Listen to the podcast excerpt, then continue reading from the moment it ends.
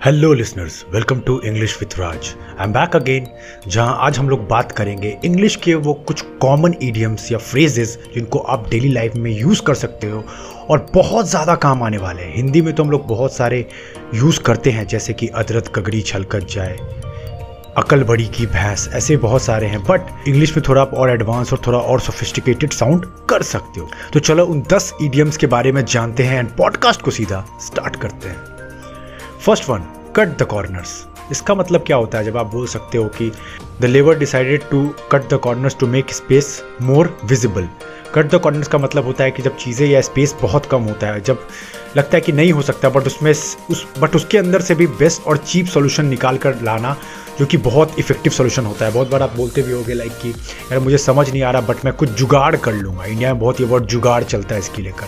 तो आप इसको इस तरह बोल सकते हो कि I just want to cut corners and find the solution for it तो इस तरह आप इसको यूज़ कर सकते हो। Second one to be a good catch इसका मतलब ये बेसिकली यूज़ करते हैं जब आप फिशिंग करने जाते हो, वहाँ से लिया गया फिशिंग करने में जब आपको अच्छी मछली मिल जाती है वेन यू यू नो आप बहुत मेहनत कर रहे हो, आपको दिन भर नहीं कुछ मिला, लेकिन sudden you got a good fish जिससे आपका पूरे दिन का मेहनत सफल हो जाता है।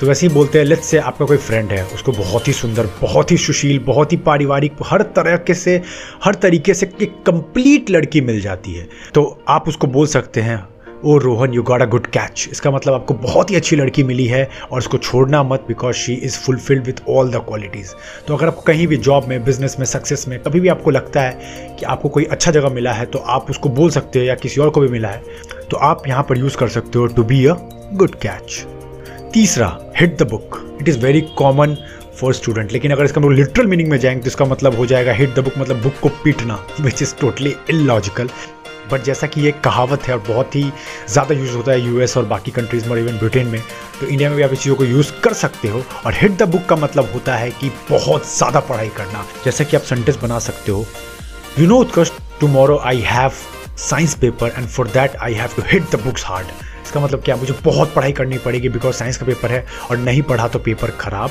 हो सकता है। Fourth one a drop in the ocean इसको आप सिंपली समझ जाओगे जब मैं अपनी हिंदी में आपको बोलने जाऊँगा। तो गौर से सुनना। ऊँट के मुँह में जीरा। मतलब ऊँट एक बहुत ही लंबा, चौड़ा, विशाल जानवर होता है, जैसे कि आप सब जानते हो। लेकिन अगर उसको एक जीरा खिलाए तो उसको कोई फ़र्क भी पड़ेगा उसके भूख पर। कोई फ़र्क नहीं पड़ेगा, क्योंकि वो बहुत सारा खाता है, बहुत सारा पानी पीता है।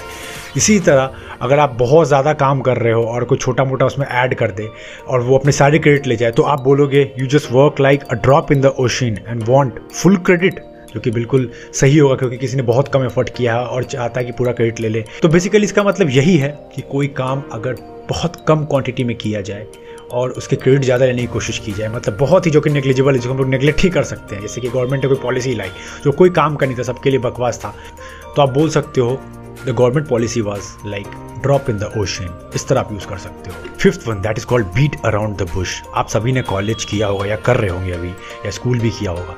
तो आपने बहुत बार देखा होगा किसी चीज़ को बहुत आसानी से अगर समझाया जा सकता है, लेकिन टीचर उसको घुमा घुमा कर, घुमा घुमा कर, घुमा घुमा कर इतनी बात बनाकर उसके फाइनल सोल्यूशन में पहुँचते हैं कि सेल्स इज़ इंपॉर्टेंट इसका मतलब क्या है? कि आप बाद में फिर डिस्कस करते हो तो बाद में इसके बारे में आप अपने फ्रेंड से इसके बारे में डिस्कस करते होंगे।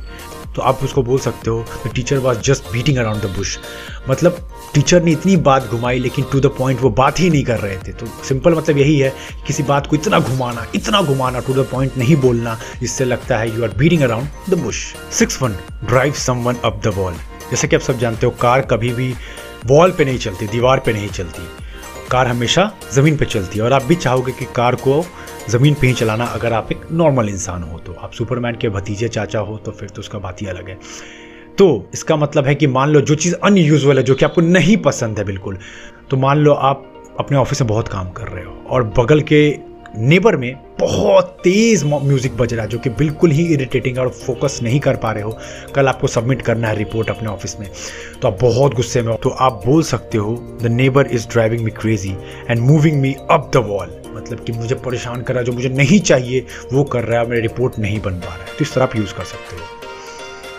सेवेंथ वन जो कि आप लोगों ने बहुत बार सुना भी होगा जज a book by its cover बहुत ही सिंपल है बट बहुत ही इफ़ेक्टिव है। आज की दुनिया में तो ये बहुत हो गया जब से सोशल मीडिया आ गया है जब से इंस्टाग्राम और फेसबुक जब से वीडियोज़ ज़्यादा बनने लगे हैं, तब से लोगों को रियलिटी से कोई फ़र्क ही नहीं पड़ता है। अगर किसी ने लेम्बोर्गिनी के साथ पिक्चर डाल दी, किसी ने हॉट या महँगे कपड़ों में ड्रेस डाल दी, अब पूरी लाइफस्टाइल हम लोग उनकी उसी बेसिस पे जज कर लेते हैं कि बहुत ही खुश होगा वो इंसान तो।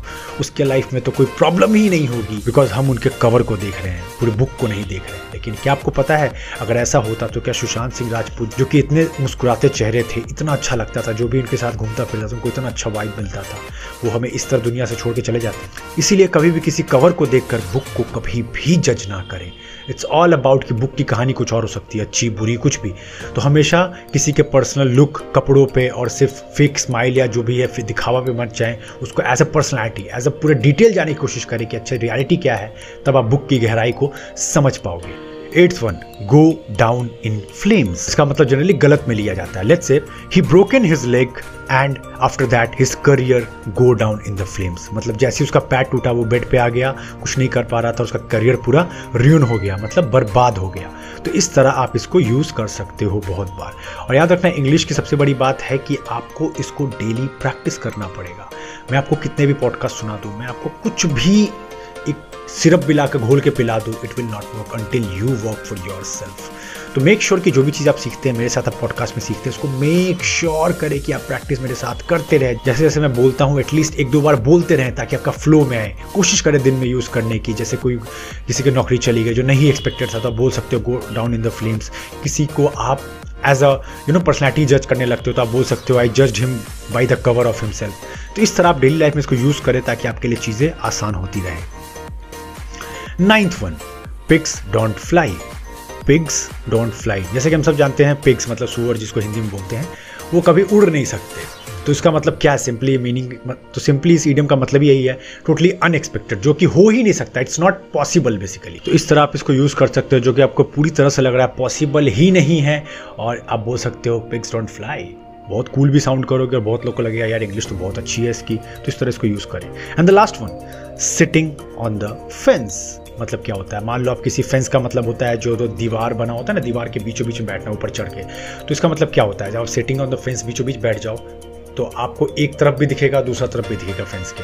तो मतलब आप बीच में बैठ कर डिसीज़न नहीं ले पा रहे हो कि आपको इस तरफ़ जाना है या उस तरफ़ जाना है। बेसिकली ये दिखाता है कि आप इनडिसिसिव हो। किसी इंसान के बारे में दिखाता है, वो इनडिसिसिव है, वो डिसीज़न नहीं ले पा रहा है, बहुत कन्फ्यूज़ हो।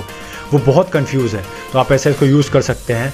Rohini is sitting on the fence as she is not decided whether to go for science और फॉर मैथमेटिक्स इस तरह आप इसको यूज़ कर सकते हो। कि वो कन्फ्यूज़ है, वो समझ नहीं पा रही, उसको कहाँ जाना है। तो गाइज़ आज के थे यही इडियम्स आई होप आपको बहुत हेल्प मिला होगा. इसको डेली लाइफ में ज़रूर यूज़ करें and it's all about practice on daily basis अगर आप पहली बार पॉडकास्ट चैनल पे आए हो हमारे तो हमें सपोर्ट करने के लिए प्लीज़ सब्सक्राइब कर लेना या फॉलो कर लेना ताकि ऐसे पॉडकास्ट आप मिस ना करो. और अगर पॉडकास्ट आपको पसंद आया है या अच्छा लगा है, कुछ सीखने को मिला है तो लाइक कर देना. आप चाहो तो शेयर भी कर सकते हो ताकि बाकी लोगों की हेल्प हो पाए, वो लोग भी इन चीज़ों का पूरा फ़ायदा उठा सके। और अगर आपको डेली ऐसी कुछ अपडेटेड चीज़ इंग्लिश स्पीकिंग में आपको सीखना है या पब्लिक स्पीकिंग सीखना है तो आप हमारे इंस्टाग्राम और यूट्यूब को भी देख सकते हो। बहुत ही रिच कॉन्टेंट होता है डेली आता है, आपकी बहुत हेल्प कर सकता है। तो चलो फिर अपना ध्यान रखो, मिलते हैं ऐसे ही किसी इन्फॉर्मेटिव कंटेंट के साथ, तब तक के लिए जय हिंद।